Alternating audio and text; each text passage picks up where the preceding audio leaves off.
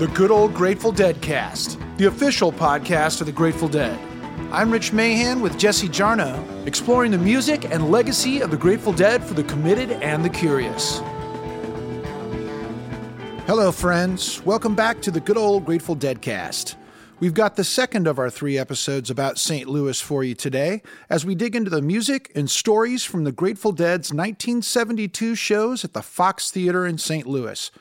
All of this wonderful music is featured in the new Grateful Dead box set, Listen to the River, St. Louis 71, 72, 73. And through season four, you can get new episodes of the good old Grateful Dead cast right here every other week. Visit us at our website, dead.net slash deadcast, and check out the extra materials we have for you to explore for this episode. Also at dead.net slash deadcast are all of our past episodes, including the complete seasons 1, 2, and 3, and you can link from there to any and all of the podcasting platforms available so you can listen where you like to listen.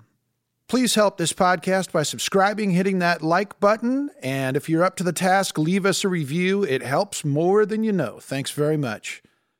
The new Grateful Dead live archival release is here. It's entitled Listen to the River, St. Louis 71, 72, 73, and this set includes seven previously unreleased concerts from St. Louis recorded on December 9th and 10th, 1971 at the Fox Theater, October 17th, 18th, and 19th, 1972 at the Fox Theater, and October 29th and 30th, 1973 at the Kiel Auditorium. Production of the 20 CD full set is limited to 13,000 individually numbered copies and will also be available in its entirety as a digital download exclusively at Dead.net in Apple Lossless and FLAC 19224. Dead.net will also exclusively release Light into Ashes, Fox Theater, St. Louis, Missouri, 10 1872, as a double LP on 180 gram custom vinyl Limited to 7,200 copies, the set focuses on an exceptional hour plus jam plucked from the Grateful Dead's October 18, 1972 show at the Fox, which we will feature in detail in this episode. The breakout show from this set is Fox Theater St. Louis, Missouri, 12 10 71, and will be available as a 3 CD set and a limited edition 5 LP set on 180 gram vinyl. This truly is an exceptional collection of music that highlights the oh so important transitional period of the band from the end of the Pigpen era through the establishment of Keith Godchaux as the band's new pianist and the integration of Donna Jean Godchaux as a full fledged band member. All of these configurations of Listen to the River St. Louis 71, 72, 73 are available now. Get more info at dead.net. Today, we dive into the music and stories set around the Grateful Dead's run of shows at the Fox Theater in St. Louis that took place on October 17th, 18th, and 19th, 1972. It's no secret that the Dead loved playing at the Fox. The vibes were right and the band was tight. If you've already listened to these shows, you know how truly magnificent they are. Some of the transitions between songs are absolutely perfect in their subtlety and grace. We get great input and stories from a wide variety of guests in this episode, including Tony Dwyer, Sepp Donahower, Bill Weber, Dre Stein, John Ellis, Bob Simmons, Tom Palazzola, Joe Schwab, Mark Schlossberg, Starfinder Stanley, Hawk, Graham Boone, and David Lemieux. Time to hand it off to Jesse Jarnow.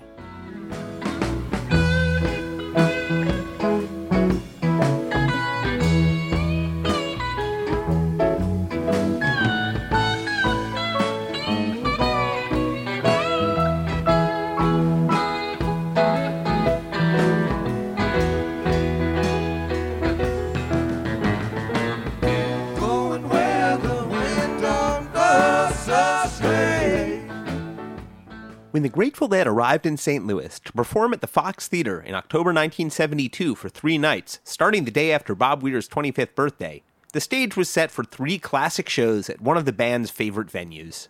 Grateful Dead archivist and legacy manager David Lemieux. Fall of 72 in particular is some of the most consistently great Grateful Dead. Whatever it is, these shows have it. There's something in the air, something magical happening. Or as co promoter Tony Dwyer of Sky High Associates put it, 72 shows.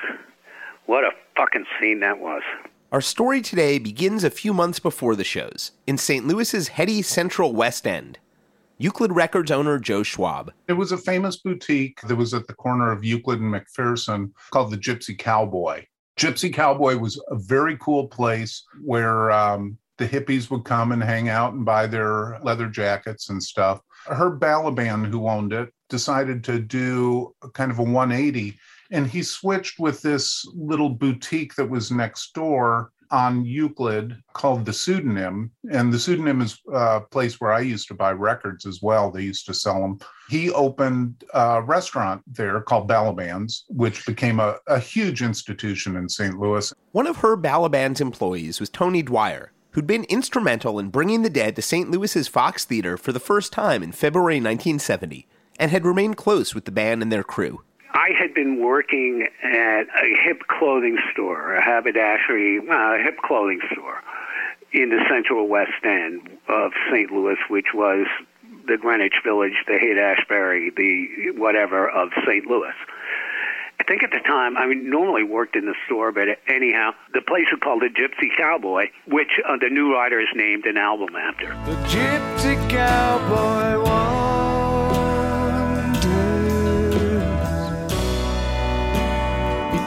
Cause he know it's over.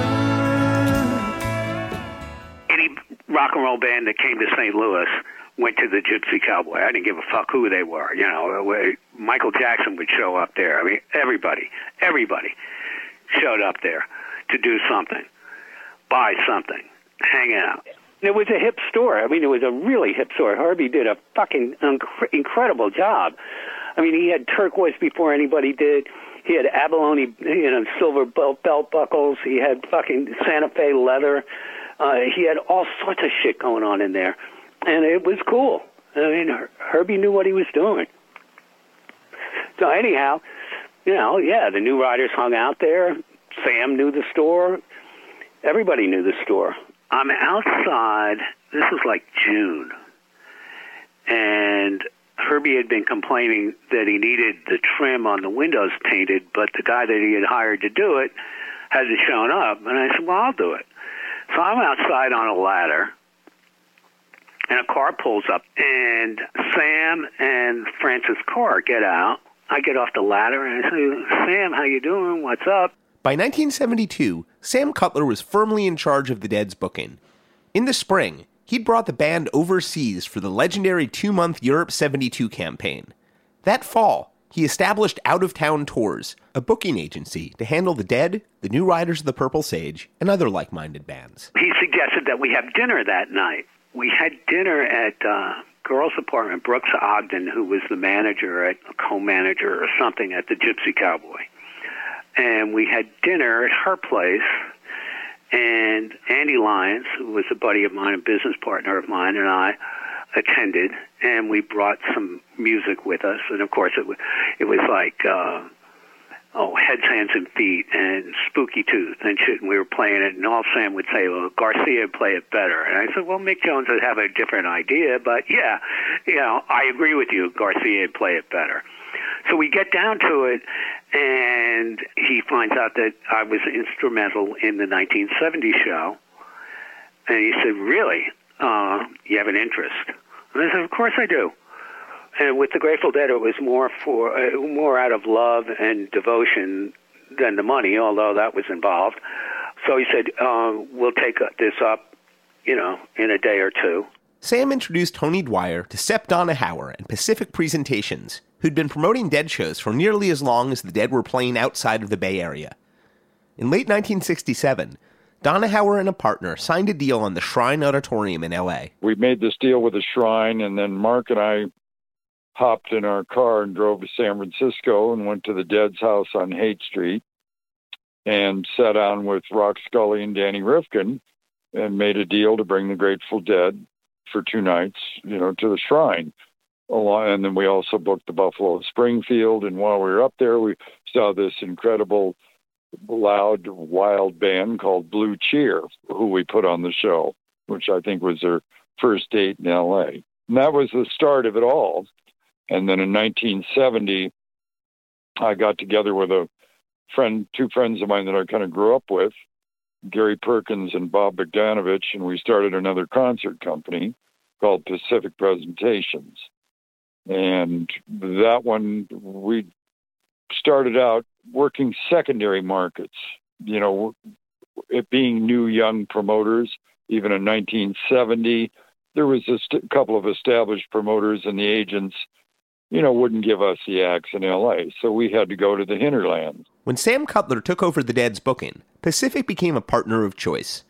They booked the Dead at the Hollywood Palladium in 71, and soon thereafter promoted a trio of Dead shows in Texas and New Mexico. Throughout 1972, Pacific Presentations booked the Dead up and down the West Coast, including a pivotal show in LA in June, their first after returning from the Europe 72 tour. One show that was spectacular, I think, for them and kind of a coming of age show was when we put them in the Hollywood Bowl, you know, as a headline act. They played there once before on a multi act show, but this was really their coming out as a major arena artist.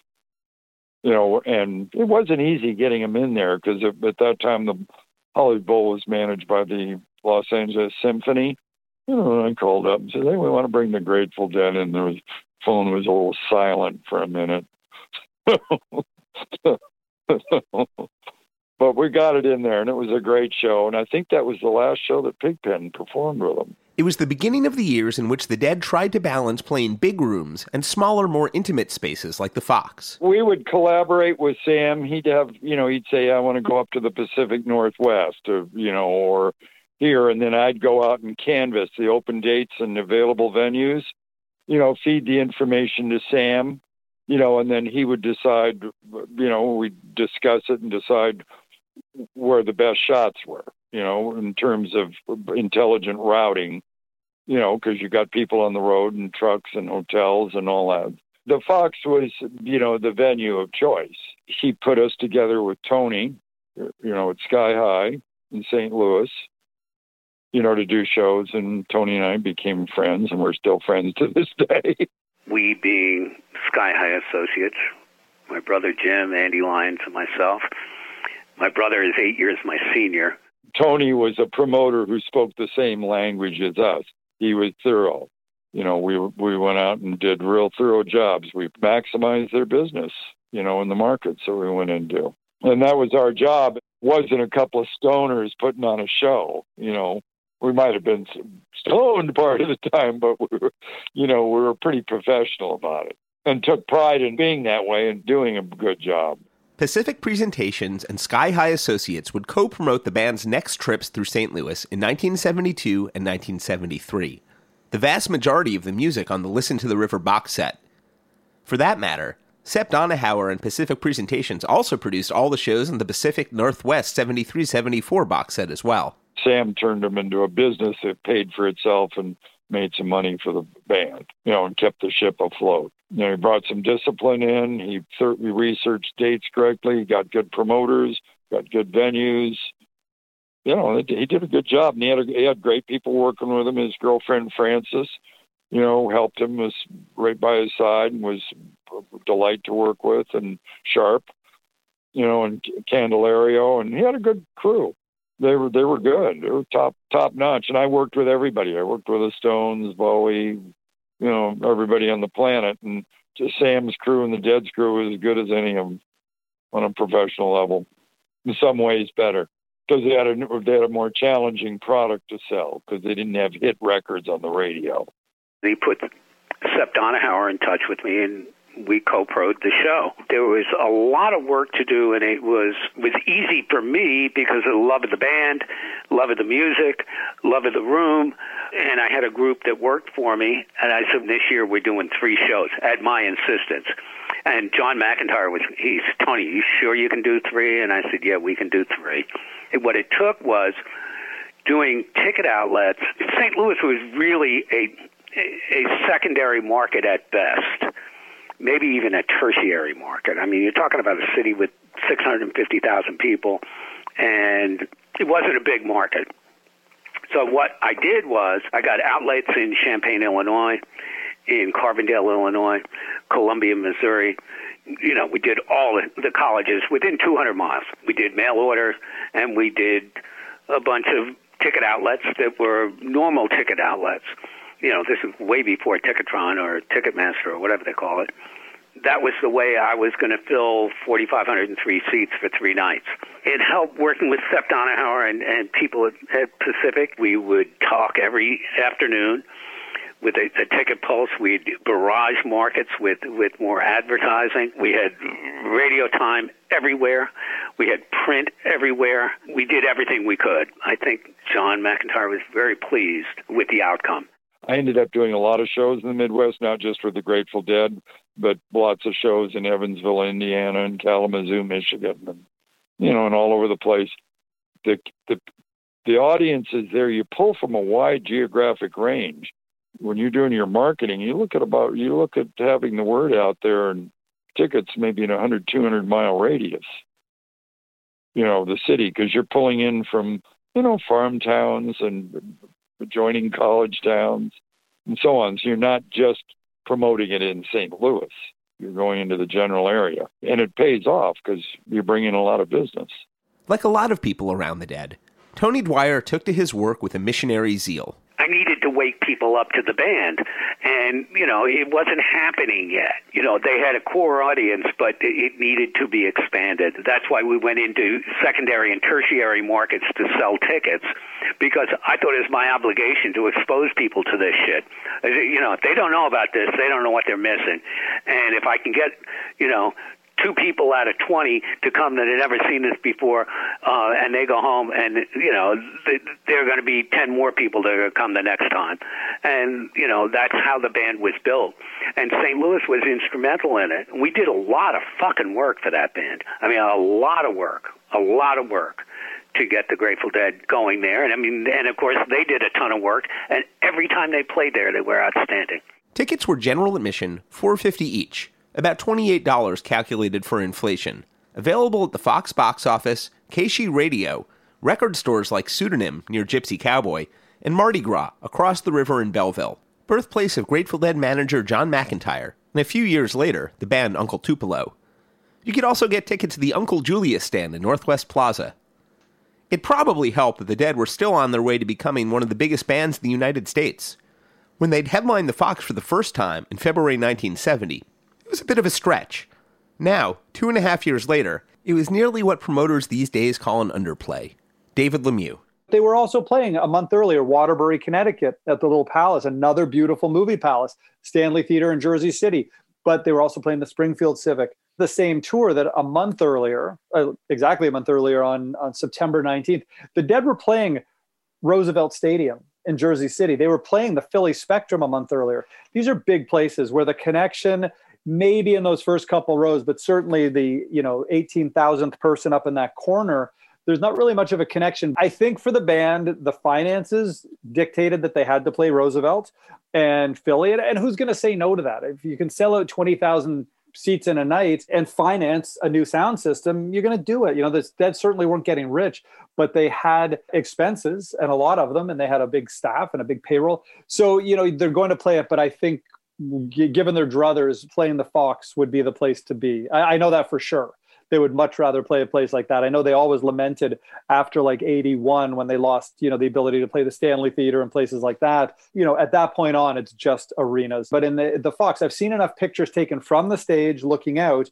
And despite the fact that there's the balcony and it's really high, there is a connection. There's there's a way to connect. And I think that really, more than any band I know, that really matters. Having seen, for instance, I never saw the dead in a place like that, but I've seen Weir in places like that a lot.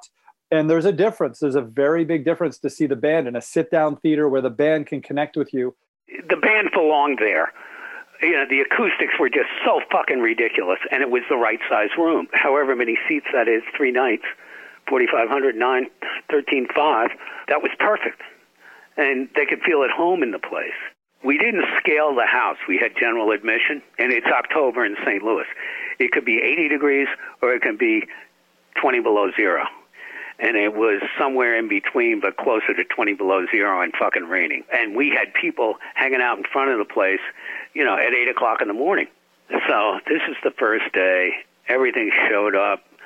And I think I think we were going to start at 8 o'clock. And at 9, we still weren't open there was some stupid stuff with the mirror ball, the mirror ball debacle. Tony was dealing with that one. I think I was like up in the worried about the front of the house. And Jackson and Ramrod and a couple of others are up in the catwalk trying to fucking hang a mirrored ball, and we couldn't open up till we got all that shit done. It's like Chekhov wrote if you hang a mirror ball over the stage on the first night, some cool shit's gonna go down later. At least that's what I think he wrote. Outside, heads were getting restless. Maybe this didn't happen the first night, but let's say it did. John Ellis was a local St. Louis dead freak. He recently helped assemble the Grateful Dead Guide's massive post about the dead in St. Louis between 1968 and 1971 that we've linked to at dead.net slash deadcast. What the Fox Theater used to do is when they really, really started getting popular was, you know, the line, there was, of course, lines around the building, right? And then at some point they'd let you into the lobby and then their security would kind of have to hold down, you know, that energy of people trying to get in. And and I remember one time me and a couple buddies broke through their line and you know we we ran through the building because we we were familiar with it and at, some point we're in a hiding closet and we can hear the the stage manager talking to Lesh saying you got to help me get these kids out of here and you know get them back in the lobby and and they kind of hear us making noise in the closet and the, and the you know the manager like you kids get out of here type of stuff. And Lesh says is it general admission? And the you know the lobby manager says yeah. And Lesh goes I'd stand my ground if I were you guys. And he walks away. But it wasn't only the mirror ball holding things up. And Owsley, you know, working on the oscilloscope, getting shit going, his white noise blowing out the fucking theater. Back on the stage crew for the first time in two years was Owsley Stanley, causing trouble in the name of making things sound righteous and making wonderful recordings. It's Bear's tapes that make up the middle nine discs of Listen to the River. He'd been with the Dead on their first trip to the Fox in February 1970, just days after the Dead's bust on Bourbon Street. He'd been arrested for making LSD in late 1967, but the New Orleans arrest violated his parole, confining him to the state of California and removing him from active duty as the Dead's touring sound engineer. That summer, in 1970, he violated his parole again and was off to Terminal Island for two years. On his prison record, his permanent address was listed as Grateful Dead, P.O. Box 598, Novato, California. In 1991, our incredible Deadcast friend David Gans interviewed Owsley, one of Owsley's very few interviews, published in David's essential book, Conversations with the Dead, available in revised form from David's website. We've posted a link at dead.net slash deadcast. They spoke about this period and many, many, many, many other topics. Tons of thanks to David for this audio. When I came back in 1972, Matthews had taken over, Matthews didn't look at it that way. Matthews saw things in, in compartments. Everybody, like a, like a union organizer, everybody had a job and a responsibility, and that was his, and this was his, and this was his, and this was mine, right? All different, right? All isolated. And this went on for two years. I come back, and there's a scene that's totally different, where nobody is going to helping the other guy. Oh no, that's that's my job. That's your job. Oh, that's this job. That's that job, right? And all of a sudden, I found that the three things that I did: recording, stage monitors, house mixing. So I set them.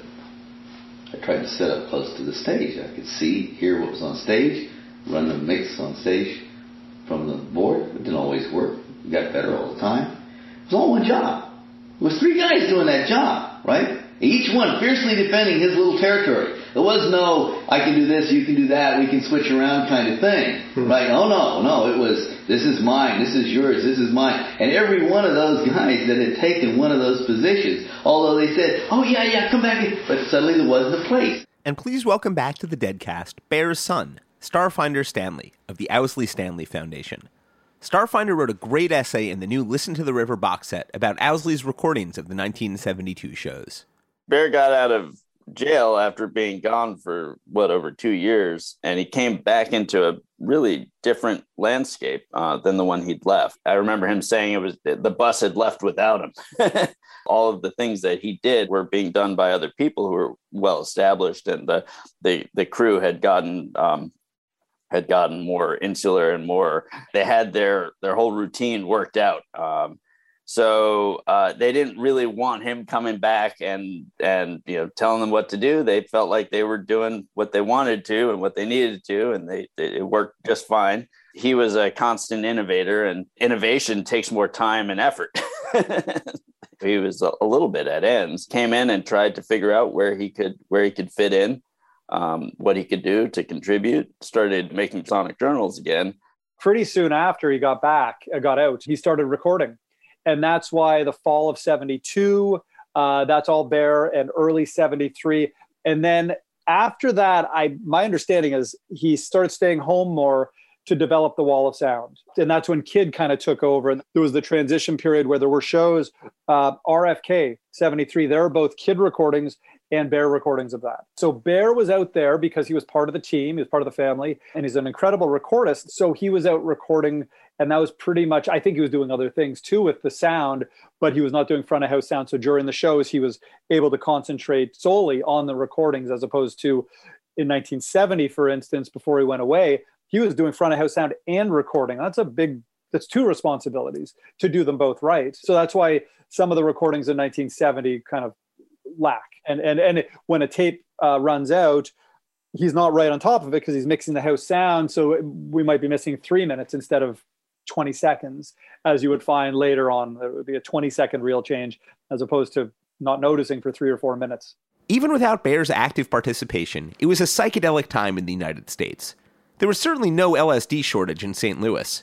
In the spring, the Outlaws Dope Scope column reported on the availability of orange barrels, strong and pure, $2 a hit, window pane, backed by popular demand, purple microdots, yellow microdots, yellow double dome, maybe mixed with speed, and just blue. That's not to mention the three kinds of mescaline and various pills.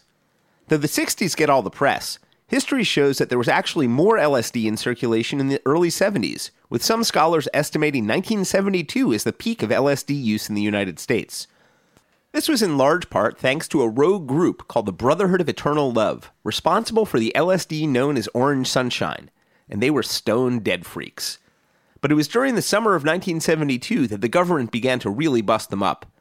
Some of those arrested over the summer would be spotted out on bail at the Dead's Winterland New Year's show. And at that very same show, 1972 going into 1973, a few more members were hauled in by government agents. But they didn't get everybody. St. Louis head Tom Palazzolo. There was always a rumor that I never was able to, to find out that uh, for a while, Owsley put a lab here. He wasn't manufacturing, but he had one of his tabbing machines here or pill pill machines here for a while. It was either he or, or somebody part of that organization. Though it wasn't Owsley, the rumor actually was true. It was Nick Sand. And for a few months in 1972, from summer through the end of the year, St. Louis was perhaps the most psychedelic place on earth. Owsley had trained a few chemists personally. Nick Sand was one of them. He was a dead freak also. The Dead's archives contain a six page handwritten guest list for their New Year's show the previous year, 1971 going into 1972, with Nick Sand receiving a plus five, nearly the most additional guests of anybody else on the list. And it was because of Nick Sand that for roughly six months in 1972, St. Louis was the psychedelic capital of the world. Here's Nick talking from Cosmo Feilding Mellen's incredible documentary, The Sunshine Makers. Can't recommend it enough. I went off to St. Louis with a new partner. I made a beautiful laboratory, two story brick building in downtown St. Louis. I formed this company, Signet Research and Development. Everybody was very happy that industry was moving into this impoverished area, and I was getting kudos from the mayor. We made a lot of beautiful psychedelics, and we were right out in the open. One more job, one more paycheck. We didn't really accept checks, though. The St. Louis lab was located at 2209 Delmar Boulevard, a 25 minute walk or 5 minute drive from the Fox Theater. They even had a smaller lab located in their home in nearby Fenton. I was able to contact Nick's lab partner of the time and future wife, Junie Shaughnessy, who says that they had absolutely no clue that Owsley and the dead were in town. To find out what happened to the St. Louis lab, watch the rest of the Sunshine Makers. Really, do. It's actually hard to tell if Nick and Judy's work had an immediate impact on their surroundings. In the Dope Scope column in the St. Louis Outlaw from that October, the same issue they reported on the Dead shows, There was a warning of an uptick in pills cut with PCP. Bad vibes, man. But also reports and ratings on a wide variety of LSD and mescaline available in the area, including Berkeley Blue, White Mescaline, Red Blotter, Chocolate Chip Mesk, Dark Yellow Barrels, Burgundy Tabs, Sugar Cube Acid, and Purple Flats, with prices between $2 and $2.50 a hit, between $13 and $16 in 2021 prices. All of which is to say that St. Louis was well prepared for three nights of the Grateful Dead. Tony Dwyer and Sky High Associates had indeed gotten the word out. At the University of Kansas in Lawrence, a group of deadheads heard about the shows. Bill Weber wrote a really soulful and fantastic essay about his transformative experiences seeing the dead in St. Louis in 1972, titled Sainted at the Fox, included in the new Listen to the River box set. And we're so pleased today to welcome him to the Deadcast. Hey, Bill. Growing up in the Midwest, if you want to do things, you get used to driving. So I remember about once a year we'd, we'd drive to the you know we'd drive to new york or boston and occasionally it would be that would be like a i don't know an 18 20 hour drive but occasionally we'd also drive to san francisco or something and that would be like a 30 hour drive so you, you, you sort of got used to being in your car a lot so it wasn't that big of a deal to drive from Lawrence to St. Louis. And it was only four and a half hours each way. So that wasn't a long drive when you grew up in the Midwest. I certainly remember getting there, and I'd never been to the Fox Theater before. And the experience of walking into that and seeing, you know, a couple of thousand deadheads there. First off, it felt like I was home when I saw all the deadheads. And back then it was a bit unusual to see that large of a number of what I considered to be my tribe. And it, it, felt great. It just felt great. But then the Fox Theater just completely blew me away. I had never experienced anything like that before. We had some fairly grand movie houses in Kansas, but nothing like the old Fox. One person seeing their first shows in 72 was Dre Stein, now the host of The Other One, every Tuesday from noon to 2 on St. Louis's KDHX. I had heard about the Fox Theater from my parents. They had gone there to see movies and stage productions, vaudeville over the years. And then in 72, it was basically closed. That was a part of town you did not go into even in daylight hours. Though the Fox was still showing movies in the early 70s, a search for newspaper articles in that period reveals all kinds of sketchy activity. In 1971, burglars had tried to break through the wall of the Fox to get into the jewelry store next door.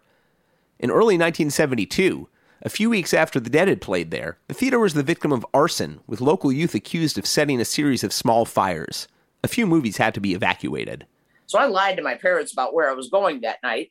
I had always heard that it was a really neat looking building, had no clue of what it looked like. Walked in there, it was the most incredible thing on the inside, even in its disrepair, because at that point it hadn't been restored yet there's this huge stained glass globe that hangs in the middle from the ceiling up there. And it's just like, I had never seen anything like this. I mean, this thing is just, I don't know, 20 feet across. It's huge.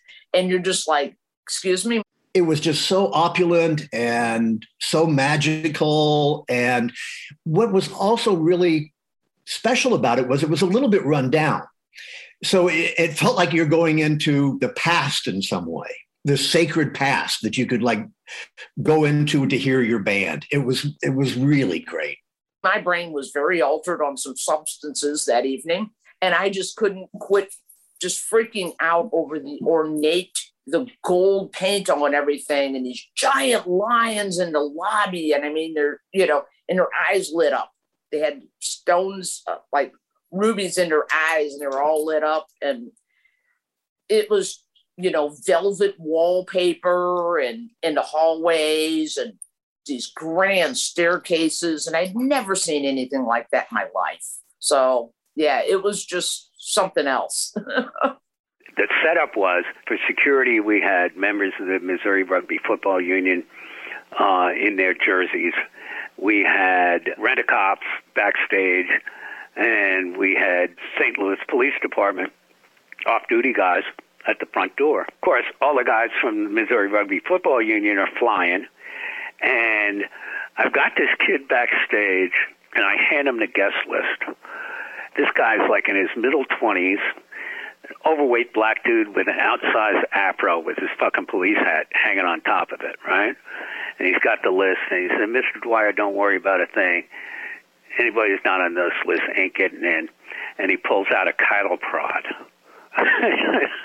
I said, I said, no, no, no, no.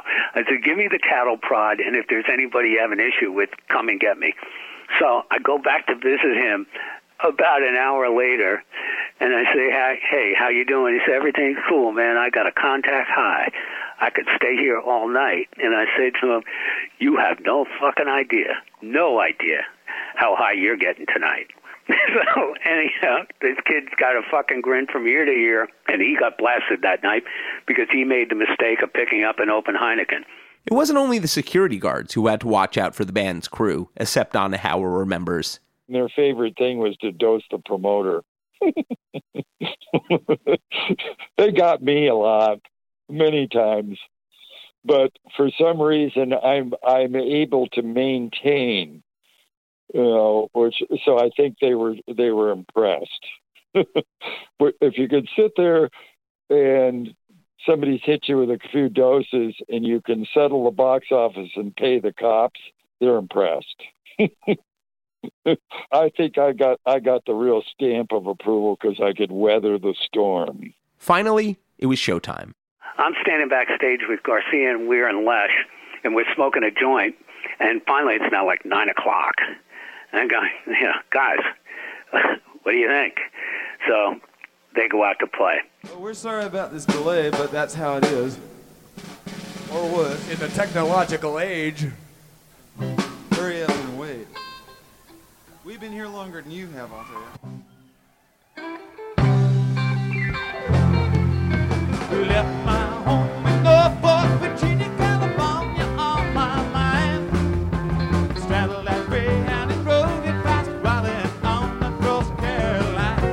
I don't remember the exact reason for our decision, but that we got tickets for for the Tuesday and Thursday show, and we didn't have them for the Wednesday. I think we were we were mainly saving on finding a place to stay and getting a hotel room and that kind of stuff. And it I I knew by the first song that I was going to all three nights. Los Angeles,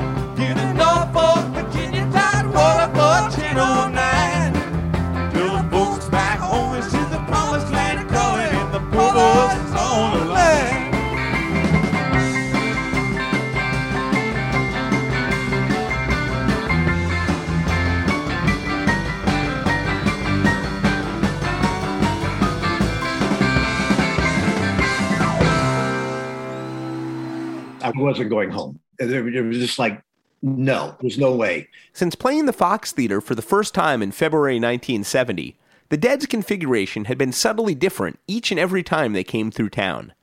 The February 1970 show was the very last for keyboardist Tom Constanten, who was gone when they played the Kiel Opera House in October of that year. In the summer of 1970 as well, the Acoustic Dead had appeared at the nearby Mississippi River Festival. When they came back in March 1971, Mickey Hart had been furloughed. In December of 1971, they'd returned to the Fox with a new piano player, Keith Godchaux. Now, in 1972, they were here with new vocalist Donna Jean Godchaux and without Pigpen. You may have noticed Pigpen's not with us this evening. He's still home convalescing from a long and serious illness, and uh, hopefully he'll, he'll be back with us next time. Sadly, Pigpen wouldn't make it back to the stage with the dead. There was all kinds of craziness happening during these three shows in St. Louis. Tom Palazzola told us this story. His memory places it in 1973 at the Kiel Auditorium. But Tony Dwyer is absolutely certain it happened one of the years at the Fox. So we'll just file it right here. A piece of blurry folklore. Hippie Bob the barber. So this guy has really long hair, but he was a barber. Um, but he was also a car and uh, motorcycle enthusiast. And it was one of his choppers was up on stage in memory of Duane Allman. Some gang member showed up with it, and you know Garcia was into Hell's Angels at the time and whatnot, and this guy rode his motorcycle up on the stage, but I can't remember what show it was. Uh, you know, I I do remember the incident. There is no question about that. And the guy did, he, and he had uh, Grateful Dead graphics on his gas tank. He may still be a barber. If he is, if you can find a barber shop in Ballwin on Clayton Road, that would be his shop. Each of the nights of the 72 shows have very distinct personalities. The shows certainly do take you on a trip. So the first night in 72, there is no Dark Star, there's no other one. And that's very rare for 1972 to not have either of those. But what you do get is an incredibly well played, perfectly executed Grateful Dead show, minus one of those two big jam vehicles. There's a major playing in the band.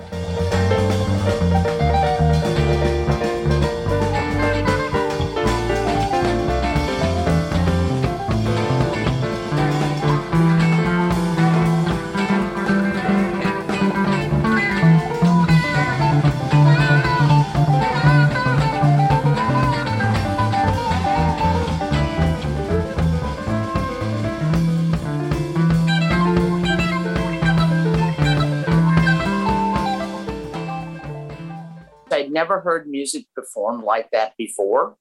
I remember, you know, playing in the band went on forever. And I was just like, nobody takes it to this limit. Since the band's last visit to the Fox in 1971, the improvisation playing in the band had broken out from a one minute meltdown and was now stretched over 15 minutes and jumped into hyperspace nearly every version, including both of the first two nights at the Fox in 72.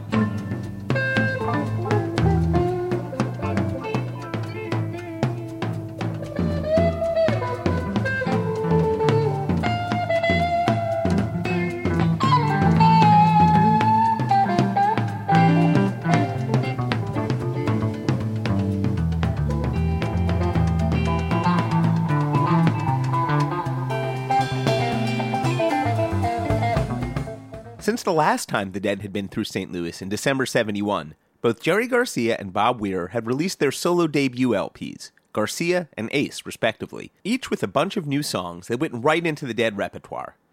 When the Dead showed up in St. Louis in October 1972, the release of Europe 72 was still several weeks away. There were new songs they'd written even since then as well, the latest model Grateful Dead, like Mississippi Half Step Uptown Toodeloo.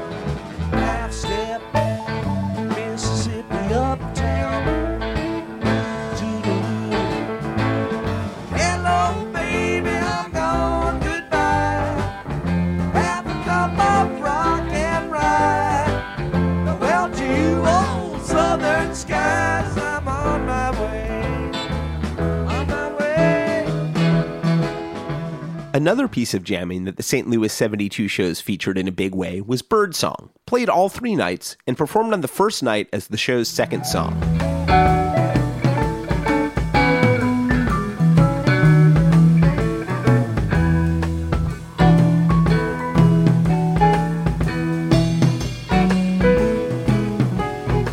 All I know is something like a bird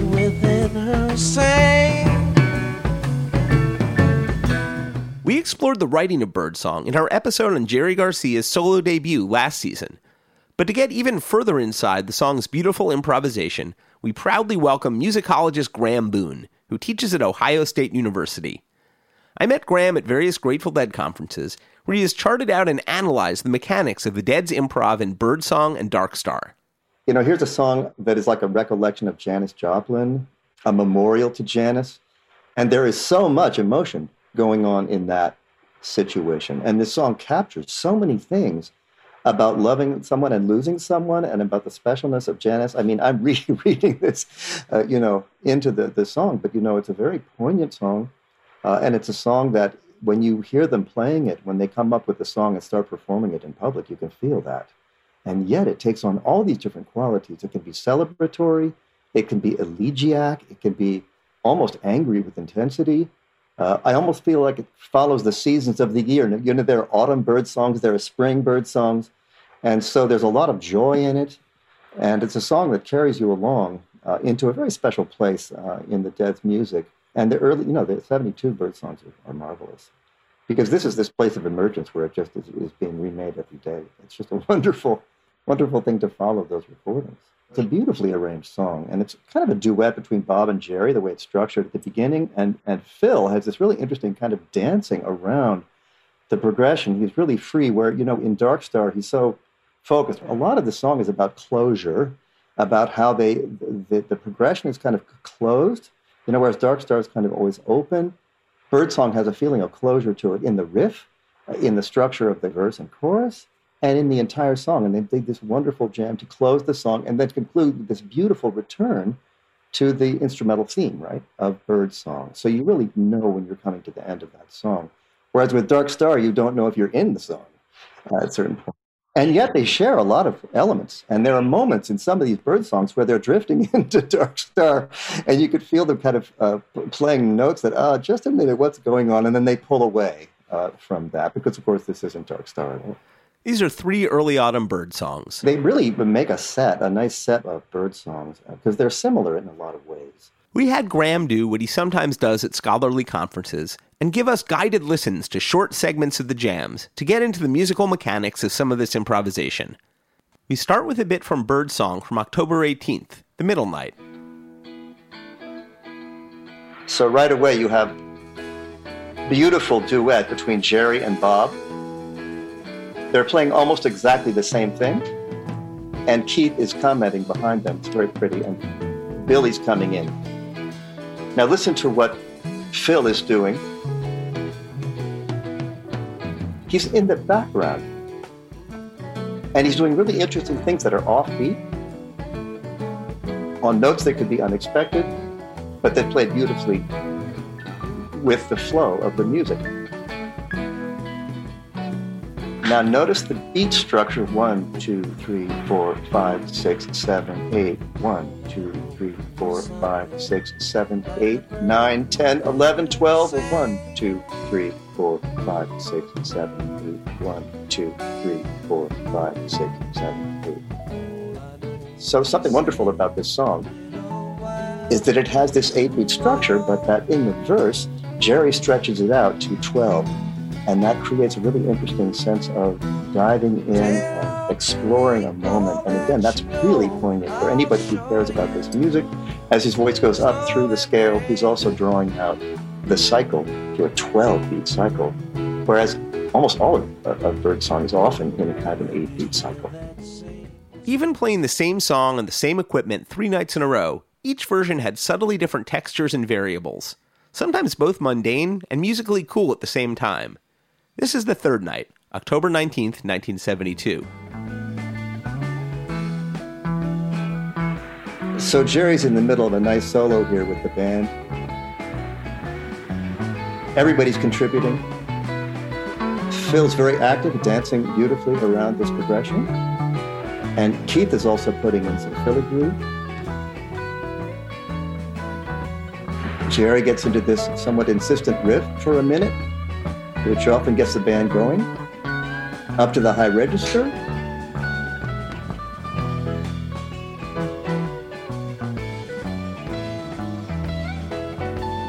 Everybody going along. One, two, three, four, five, six, seven, eight.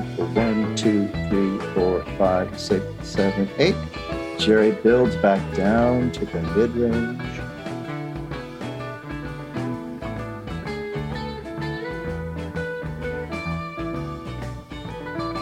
Jerry goes into another insistent riff hanging out on a single note. Gets everybody going. Then another high note. Nice climax. But maybe broke a string because he's about to drop out, which he does here. And then we have a really nice passage where Keith is soloing over Phil and Bob.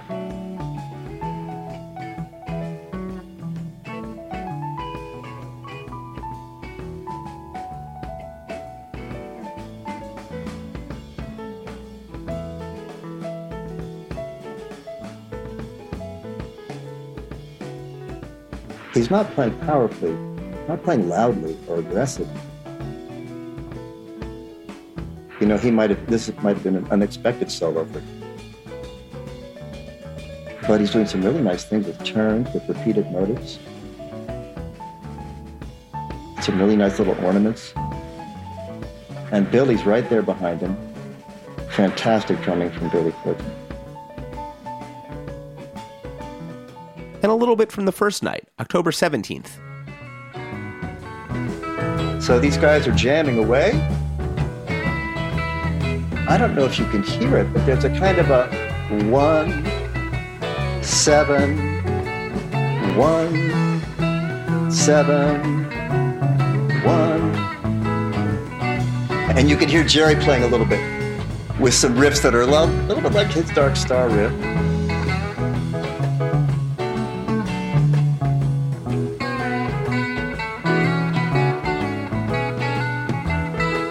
And there Bob comes back in, rescuing Birdsong, if you want, by playing the Birdsong riff. Jerry here's going into some high harmonics, which he loves to do in Birdsong. He also does it in Dark Star and other places. Beautiful bent high note harmonics, almost like a bird, right? A bird soaring in the sky.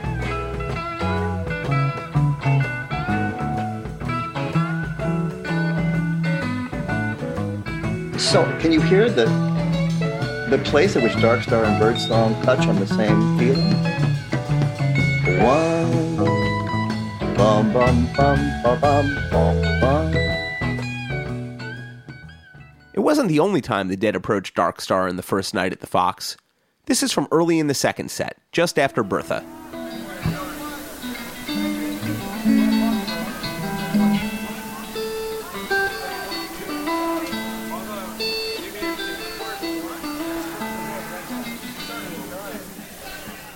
Jerry's suggestion doesn't go any further than that. I love being able to hear the atmosphere of the Fox Theater on these vivid recordings by Owsley Stanley. They're not PA tapes. It was a full array of the inputs. And that's uh, why Bear kind of explained it to me once. When Bear would explain things to me, he's uh, he's an incredibly intelligent guy. I'm always of the mind that when I when somebody explains something to me, I, I ask them, "Can you please explain this to me like I'm a six year old?" Because I will get it then. But Bear didn't do that. But if you listen to the Fall of '72, for instance, every show sounds exactly the same, similar to the spring of 77, Betty's recordings from May 77. They all sound the same, which is to say that she was recording for the tape, not for the hall. She wasn't doing that. So Bear's recordings are incredibly uniform through the fall of 72. So, yes, he was getting a full array and doing a mix specifically for tape, had nothing to do with what was going out. And, and nor did it necessarily reflect the sound in the hall that a PA tape would, where there's lots of PA tapes that we have over the years, and particularly the 80s, where there's no bass in the mix because there was so much bass coming through the through the subs, through the stage, or there's very little Jerry guitar because it's a small venue like the Warfield, and so there's so much guitar coming right off the stage that it's pretty low in the mix, the lead guitar. So with Bears recordings, that's not the case at all. Everything sounds pretty darn amazing and consistent. It was just bringing the lines in and getting them to two tracks. He wasn't running the PA, so he wasn't mixing the house sounds. At a certain point, there were decisions being made at the soundboard that would affect the sound that he was recording. So, what he was doing was capturing the performance of the sound system, however, it was being mixed by the front of house. Bear was very, very, very rigorous about not altering, not EQing. He would use an oscilloscope and he would take the inputs and he'd make sure that they everything had proper presence in the the mix as it went to the recording deck but he wouldn't EQ it he wouldn't change anything other than the levels. He was just bringing it all in. Somebody comes back I'm backstage and somebody comes back to me and says Tony Sepp wants you up in the office. So I go up there and there are the two cops that were at the front door that were frisking everybody for contraband. St. Louis narcs, actually, like you know, police officers doing the frisking, people coming in. Yeah, and they did. They didn't arrest anybody. They just confiscated it, and throw it in the trash can, and get tell them to go in. You know, so by the end of the night, there's this enormous quantity of drugs in these in these trash containers that were at the front doors. They were taken in the little office off from the front entry the to the theater. And they had the equivalent of 33 gallon plastic bags of you name it, paraphernalia, fucking, you know, greatest drugs in the world. And it's all laid out on this like 20 foot conference table. I kind of remember talking to this one St. Louis cop. I says, "What are you going to do with that?" And, and the guy looked at his partner, you know, kind of back and forth. And they said, I don't know, you figure it out, and turned around and left.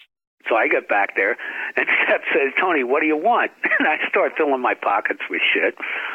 And Sepp says to the cops, what are you guys going to do with this shit? And the cops said, oh, we're not going to do anything. That's up to you guys.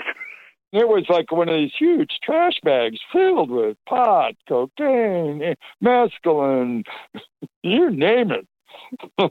oh my God. And anyway, we took it all back to the hotel and I gave it away to everybody. so we wind up with these uh, 33 gallon bags filled with paraphernalia and drugs that go back to the hotel that night, back to the airport Hilton. I mean, it was just crazy, crazy, crazy shit. Yeah, there was everything there. So we go back to the hotel, and of course, Owsley's got tapes, and of course, everybody wants to listen to the tapes for the show for the night. I mean, now it's like two o'clock in the fucking morning, and we're listening to the tapes. The early Sonic Journals, he absolutely buttonholed the guys at the hotel that night after the show. He'd sit them down, make them listen to the tapes because he really wanted them to hear while it was fresh in their their minds what had just happened. He wanted to hear them to hear the other side of it and say, "Hey, this is what they got. is this what is this what you were trying to give them?" By 1972, it's hard to say if he was still buttonholing the band exactly, but it was an era in which the band would sometimes rent an extra hotel room under the last name Nagra, after the tape deck, for after show listening soirees. It definitely gave Bear some food for thought. The Owsley Stanley Foundation has spent the last few years beginning to archive and release Bear's vast accumulation of sonic journals. Most lately, the stunning Johnny Cash at the Carousel Ballroom, recorded at the Dead's own ballroom in San Francisco in April 1968. Hawk, a friend of Bear and Starfinder since forever, has been spending a lot of time with Bear's tapes and has spent some time thinking about this period too. One of our theories is that that gave him the bandwidth to be able to think about the problems more holistically that they were facing with respect to sound reinforcement. And it was one problem after another that they tried to solve that eventually evolved into the wall of sound. And that became, I think, his crowning accomplishment from this particular era, which may or may not have come from an inability to find his place. He joked that he couldn't get his old job at the mixer back, so he set out to make the mixing job obsolete. because the purpose of the wall of sound was to make it so you didn't need a front of house mixer because you were giving the musicians complete control over the sound. But that was always part of Bear's vision was realizing that what the musicians could hear on stage while performing was not at all what the audience was getting. And for Bear, that was a real problem because he felt that it was really important for the musicians in real time to be connected to what they were giving the audience so that they could craft their art more finely. Tracking that potential incongruity between what's happening on the stage and what the band is hearing and what the audience is hearing is part of the whole reason for making the sonic journals. You know, that OSF is trying to preserve in the first place. That's the evidence. That's what he could take back to the band and say, listen to this. Is that what you intended? In the fall of 1972, the band was beginning to jump into arenas. Bear may have come back at the wrong time to get back to work at the mixing board, but exactly the right moment to help the Dead face down bigger and more unforgiving acoustic spaces. In rooms like the Fox Theater, though, one of the band's all time favorite places to play, there might not have been much room for improvement. For Bill Weber, it was perfect. The first show I remember just being great. I really, really loved it. Scott and I decided that we would try to find a place to stay and we would try to find tickets for the next night. Somehow we went out and found we I remember we got a room in a dormitory. There must have been a university around there or something close by, but we and I don't know how we got a room in a dormitory, but we got a room for two nights. I remember that. And got up the next morning and I remember we went to the we went to the Arch in St. Louis and we went to the top and looked over all the town. And then we went over to the Fox to try to find tickets. The shows were sold out. Bill Weber and his friend Scott weren't the only people turning up at the Fox looking for tickets that week. Remember Spring Rain? The teenagers that jammed with the dead at Richie Gerber's bar mitzvah in December 71? We told their story in the last episode of the Deadcast. Bassist Mark Schlossberg. The Grateful Dead came to the Fox again the, the following year and we said, "Oh, well, let's go to the back door and let's see if we can rekindle the relationship and see if anybody remembers. And oh my God, we were shut down so fast at the back door. That that concert did not happen. I think you know, obviously things had were changing for them at that point. You know, they had gone from sort of a I don't know an iconic band of the '60s to this Grateful Dead engine that they become and became, and it seemed like it happened right around that time. Is things were really happening. So there were, you know, there were tons of uh, security and all that. And who are these 16 at that point? Who are these 16 year olds that are trying to sneak in the back door saying that they played with the dead at a bar mitzvah? I mean, that that didn't happen. I've always been sort of a shy kid, but for some somehow I got the nerve to take Scott and I when we went backstage to see if we could find a way in to the show. And I recognized Owsley from Rolling Stone magazine pictures. And I saw him and the crew loading equipment on and off the truck.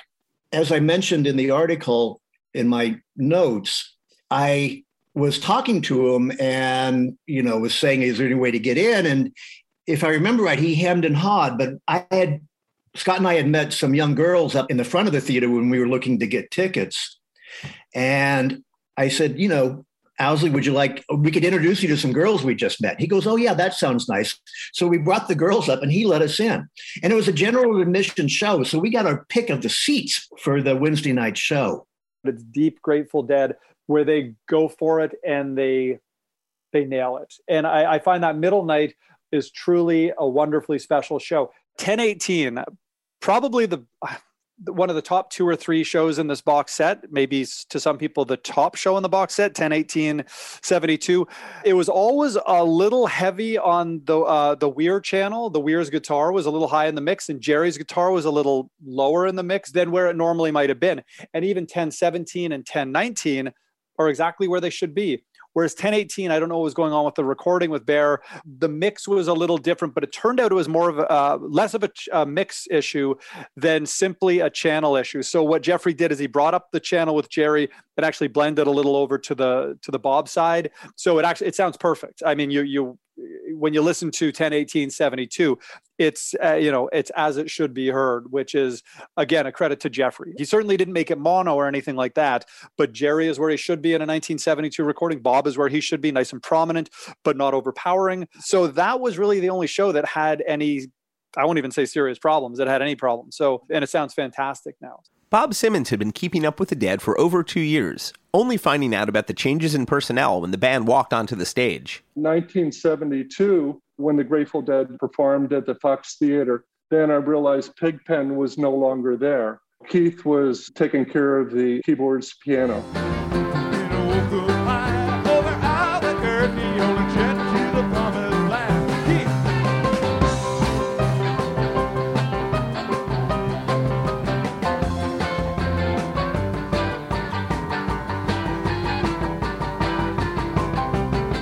The middle night was the 46th birthday of local titan Chuck Berry, and the Dead played The Promised Land, perhaps in his honor.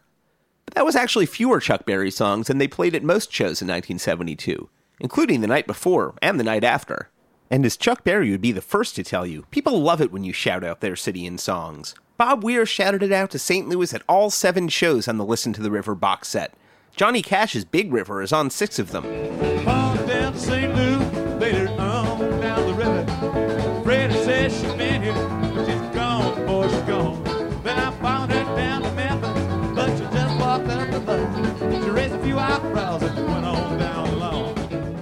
And on the 72 and 73 shows, there were four performances of Weir's new song, Black Throated Wind, co written with John Perry Barlow. This version is from the following night, October 19th, but we'll drop it here.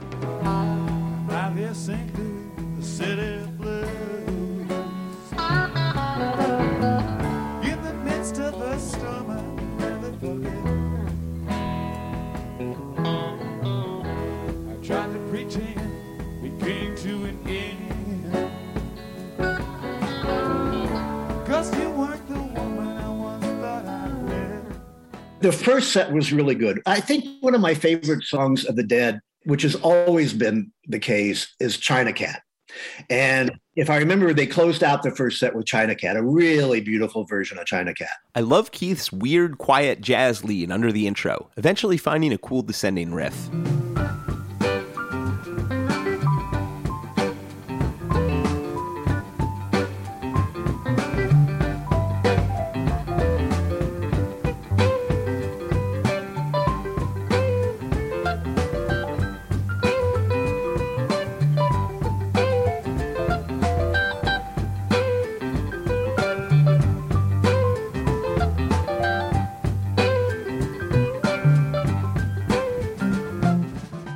Also, Donna Jean was coming on.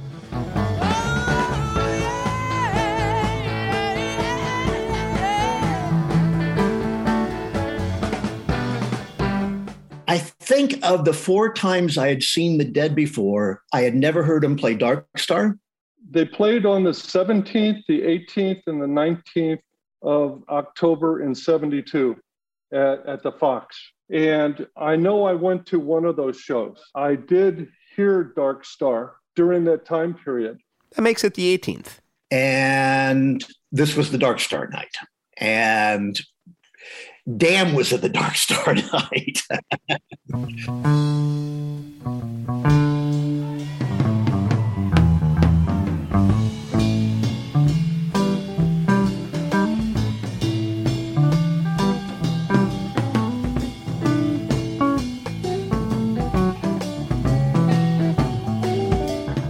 the second night, that's when they do the deep dive. That's when they kind of really take over everybody's mind and do this playing in the band, Dark Star, Morning Dew, playing in the band. The first time they'd really done a sandwich playing in the band jam quite like this.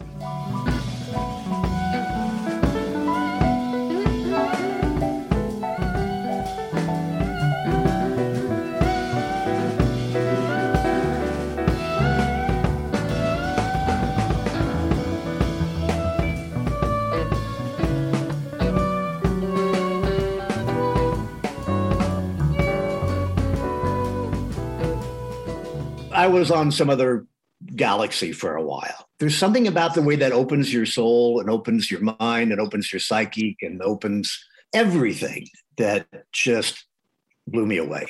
It was a very special night. I do remember the feeling. Uh, the, you almost felt like you were traveling with the song and the changes that would make and the space you would be at in the song and the transitions that would come about.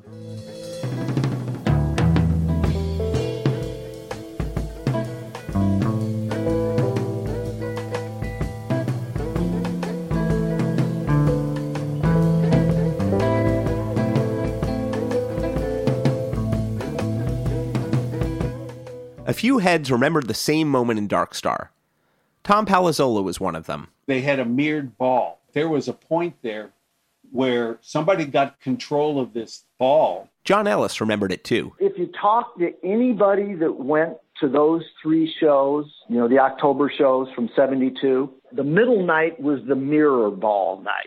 Sepp Donahower credits the Dead's lighting team, Candace Brightman and Ben Haller, for the special effects that followed. They were great to work with, Ben and Candace, Ben Haller and Candace. They were, and Ben went on to become a top dog lighting guy in the industry for years, decades, years. They both were great. Every one of my buddies that we all experienced the same thing, even though we were probably all enjoying the same buzz. So they were playing Dark Star. And, and I listened to it yesterday, and you can tell where the music starts to slow down and get weird.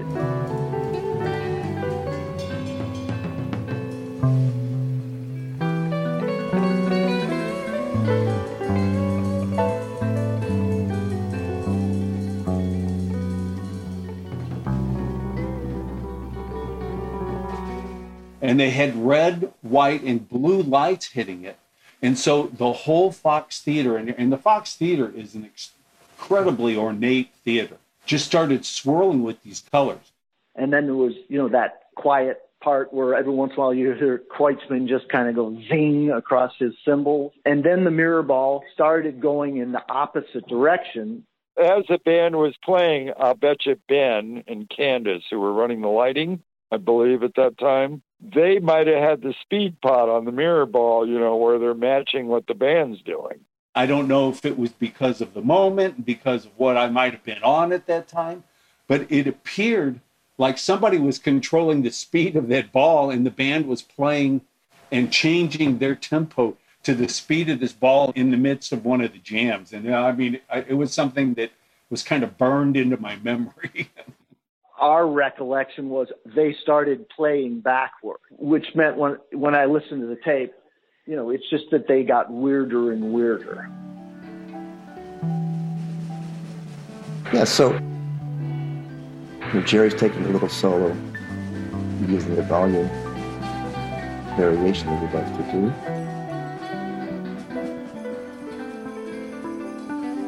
Beautiful A minor leading to D major. Beautiful arrival. Again, D major is not in the dark star progression. Another harmonic exploration returning to A minor.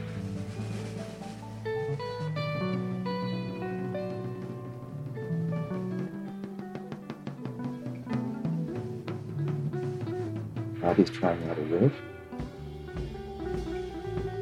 Keith tries out a little trill. Another riff from Bob. Now Jerry comes in with a high arpeggio that's reminiscent of the classic Dark Star arpeggio, although it's in a different place. And Keith comes in, beautiful motive that reflects the same motive from Jerry.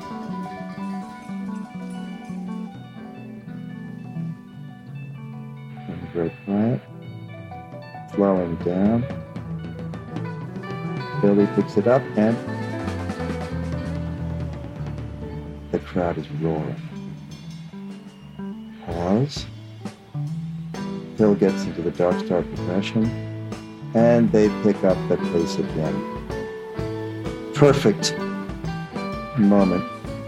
And it's a beautiful Dark Star progression. Lazy, sweet, wonderful return to home. And that's all before the first verse. The jam has a ton of different sections and ideas and combinations of musicians. So we're listening to this interesting jam. Jerry getting into really fast note. Bob has been playing along, but he drops out. And there's Keith in the background, dropping out. So it's just Jerry, Phil, and Bill.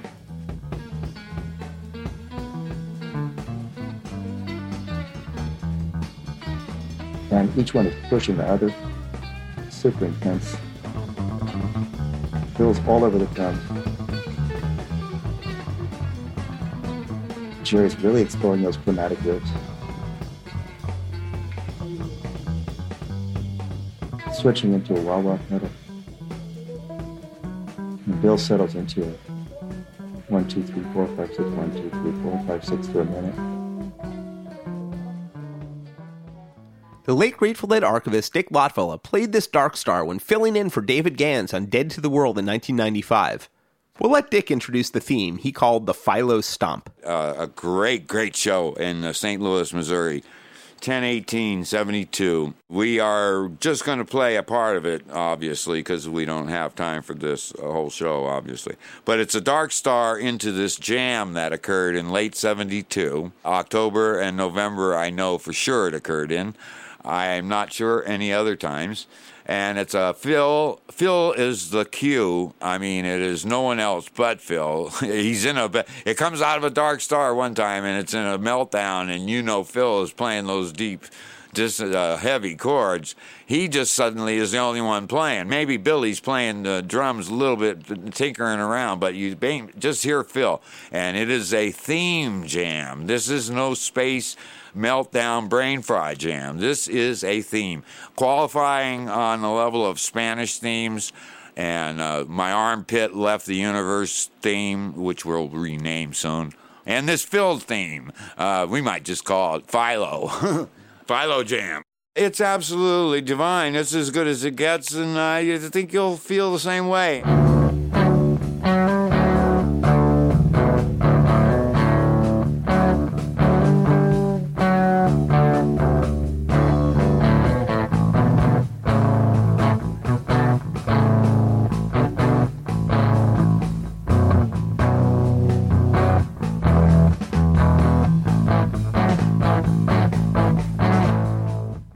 With Phil doing that bass solo in in um, the Dark Star, which I, you know, that was the first time I'd ever heard him do a bass solo and things. So it really, really stuck to me. Yeah, and I was so happy that we had decided to stay. So yeah, here we are in this wonderful Phil jam.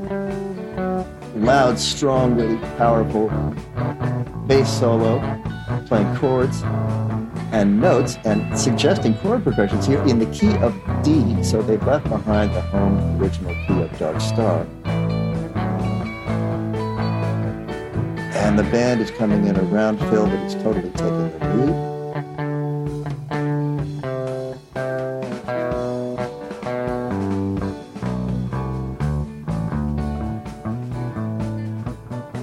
So what's going to happen next? We get very quiet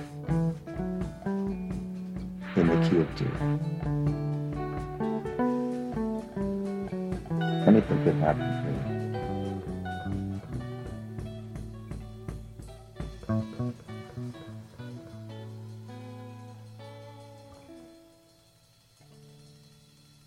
Uh, this could be the beginning of morning dew. But it isn't.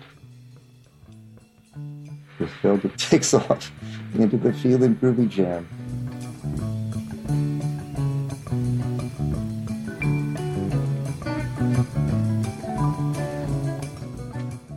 If the Philo Stomp was a new thematic jam, the Feelin' Groovy Jam was older, first appearing in Dark Star in late 1969.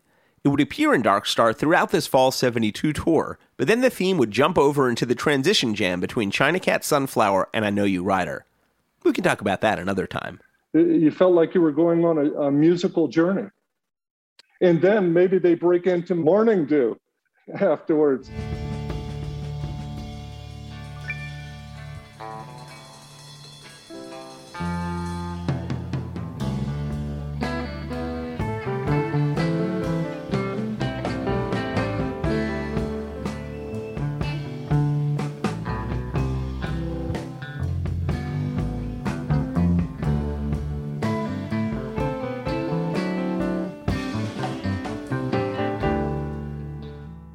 We also have done a vinyl release of the big jam, the 80 minute jam, that is really the centerpiece of the 10 18 72 show, because we do know that there are those of us who, and, and, and many who do want that as their centerpiece show. And that's why we've done the, the playing Dark Star, Morning Dew, playing in the band 10 18 80 minute jam as a standalone. It was a lot to take in.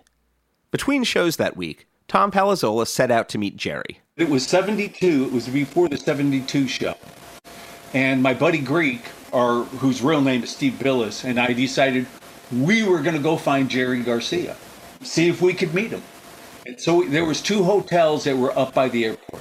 There was one that was a high-rise hotel, and the other one was this like sprawling hotel where it was these quad buildings where there was four rooms in each one. So we go to the big sprawling one, and we go to the front desk, and I say, "We're here to see Jerry Garcia." And the guy says, There's no Jerry Garcia here. And we're like, Yeah, right. So we actually snuck upstairs, wandering around, smelling for marijuana.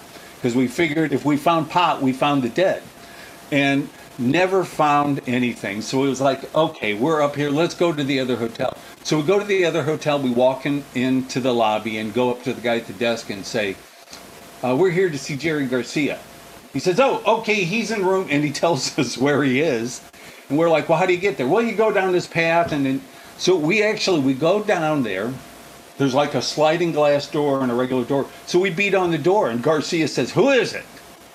And we said, "It's just some friends from St. Louis." And he literally came out. We spent, I mean, and it was the 20 minutes of my life. Spent 20 minutes out on this deck talking with him, rolling our own and enjoying him also. And it was so funny because my friend Greek hated the dead, loved the Allman Brothers. I was like, eh, the Allman Brothers are great, but I like the dead, so we always fought. So he was totally unimpressed that we're there on this like patio talking to Jerry Garcia. So he says, well, let's get going. And Garcia says, where are you going to go? And he said, we're going to go play pinball. And Garcia said, where are you going to go? You know, he says, I'll come on along. And it was like the only place to play pinball at that time was at the airport. And we said, we're going just across the road to the airport. And he says, eh, He says, I'd go with you guys. He said, but I hate airports. He says, I'm, I live in them. So, eh, so that was it. So we left, and I mean, believe me, I, I barely was able to walk. the third night, where you do get the other one, is to me very similar to the first night. Incredibly well played. Uh, everything is perfectly executed. Some of the smaller songs are just so incredibly well played. And then uh, we get the other one uh, later in the show. Check out this great reformulation from the other one into He's Gone, a song released officially a few weeks later on Europe 72. Love Bill Kreutzmann's entrance here.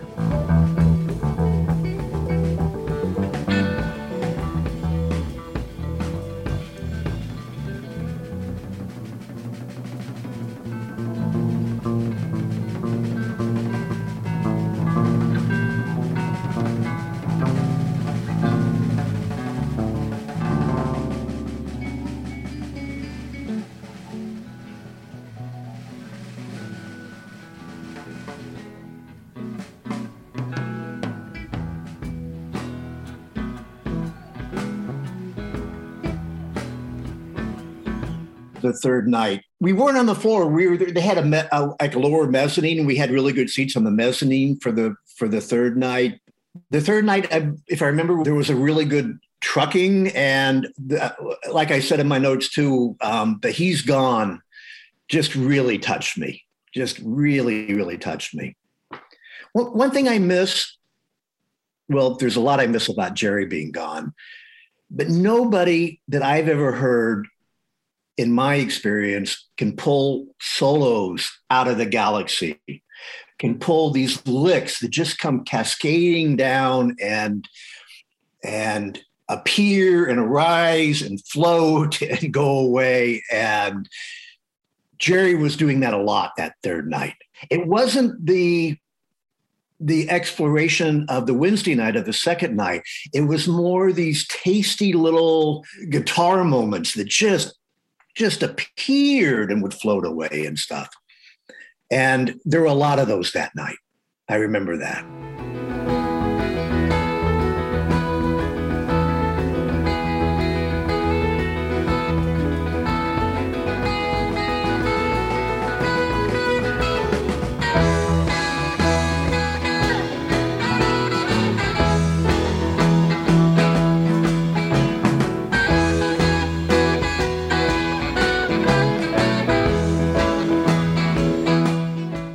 That night, the Dead pulled out an unreleased song debuted the previous fall that they hadn't played since over the summer. Comes a time.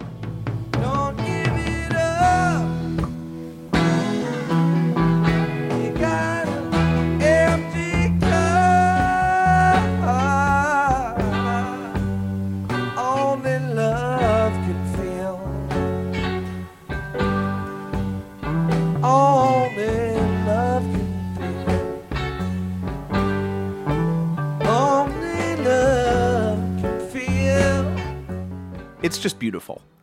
For reasons I can't discern, after this performance, the song disappeared until it was revived during the studio sessions for Jerry Garcia's solo album Reflections, released in 1976, and soon returned to Dead set lists after that. There's also an experience with seeing the dead multiple nights in a row. And you go through these emotional journeys that each night can take you to someplace different and unique.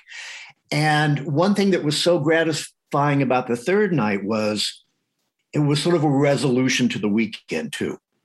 It was like, okay, and we're just going to have fun and we're just going to take this out. And you know, so they close up with "Not Fade Away," and it just it felt complete. It felt like, okay, I can put this to bed now. It's a, an experience I think you only get when you see him multiple nights in a row.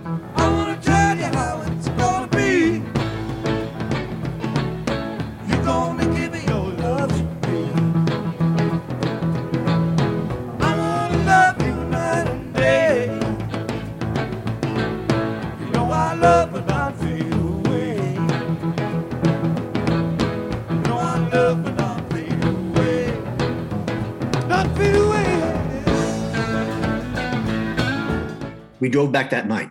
I had been struggling for a long time with my sexuality, and I had been very unhappy about it. I'd been very depressed about it.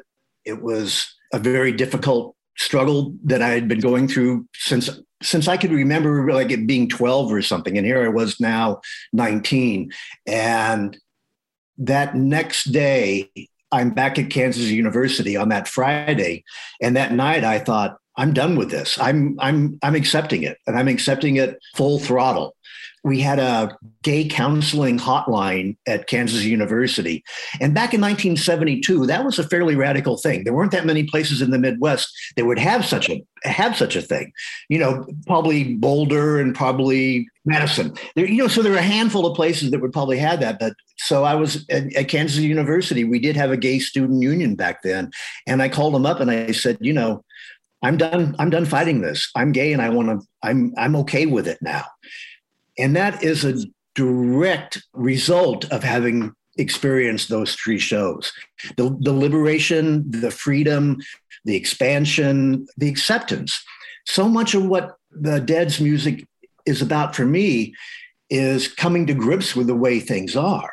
And sometimes that's painful and sometimes it's joyous and you know, but it's just like you, you get there and there's a redemption in it. I've known of no other rock band that offers redemption like the Grateful Dead do the humanity that Jerry represented, it still touches me, you know, 25 years later after he's gone. it just still touches me in such a deep way. Bill Weber's liner notes for the Listen to the River box set are an incredibly beautiful compliment to the music. After writing the article and about my own sort of liberation that I experienced through these shows, I was thinking that there are millions of other deadheads that have had their own sense of liberation.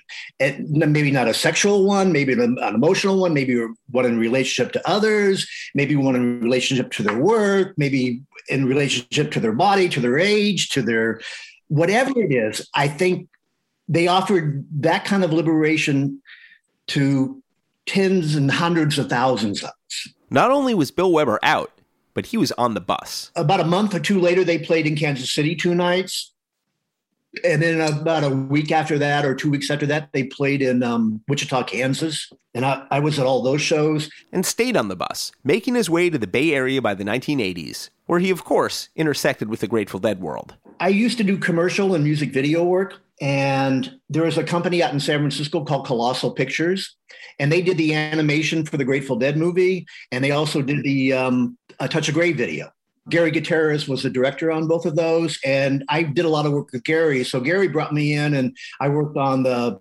Foolish Heart video with him. I worked on the um, Just a Little Light video with him, and through them, I also at some point I met Justin Kreutzmann, and I worked on a backstage pass video with Justin. Bill was able to cross paths with Owsley, Garcia, and others. When I was working on Foolish Heart, Hunter came in for the afternoon and just sat in the edit room with me. And it was just Hunter and I for a long time in the edit room together.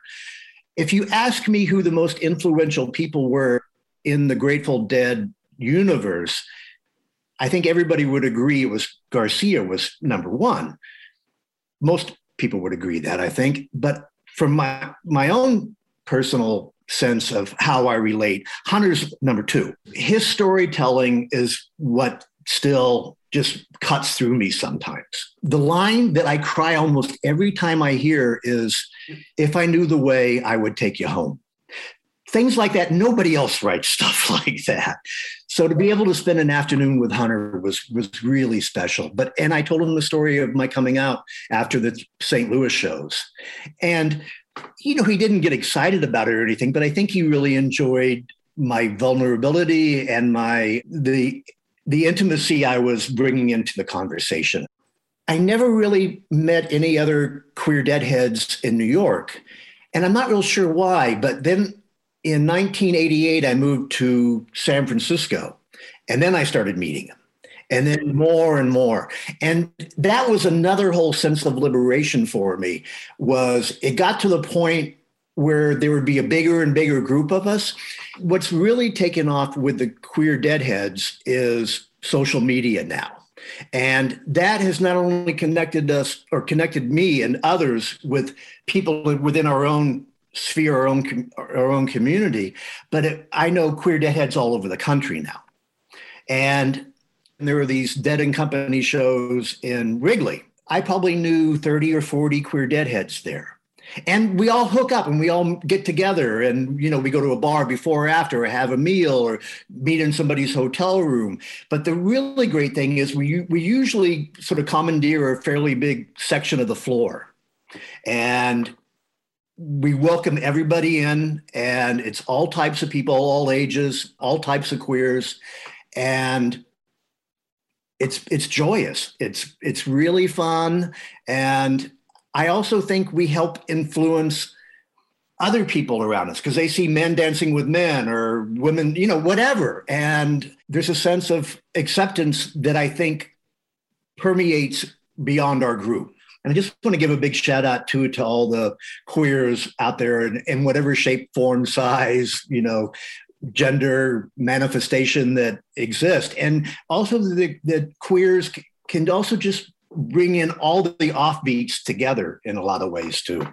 So, which is what the Dead have been really great at doing. I've been tickled pink to be able to write these liner notes because it's something very personal to me. The previous year, the St. Louis Outlaw had squashed the rumors that the Dead were going to buy the Fox, but nobody ever said anything about just renting it. After the 72 shows, my brother and I approached uh, Edward Arthur, and I think we guaranteed him 100 shows a year for an exclusive and he wouldn't give it to us. Yeah, he said I would love that, but um, I can't walk away from my my buddy Dion Peluso. You know, this aged movie exhibitor.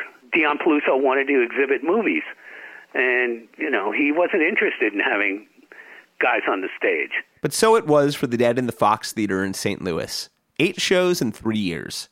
One postscript might have taken place 15 years later, on August 6th and August 7th, 1986, when the Dead were scheduled to return to the Fox, as Ray Stein, host of KDHX's Other One, recalls. There was one show in the 80s that was canceled because Jerry had the diabetic coma. That was a real heartbreaker. I was scheduled to go. We purchased tickets together to go to that. Unfortunately, he got sick, and it was like we were both heartbroken. But it wasn't to be. But the Dead were hardly done with St. Louis, as we'll hear in our next episode. Keep watching that river.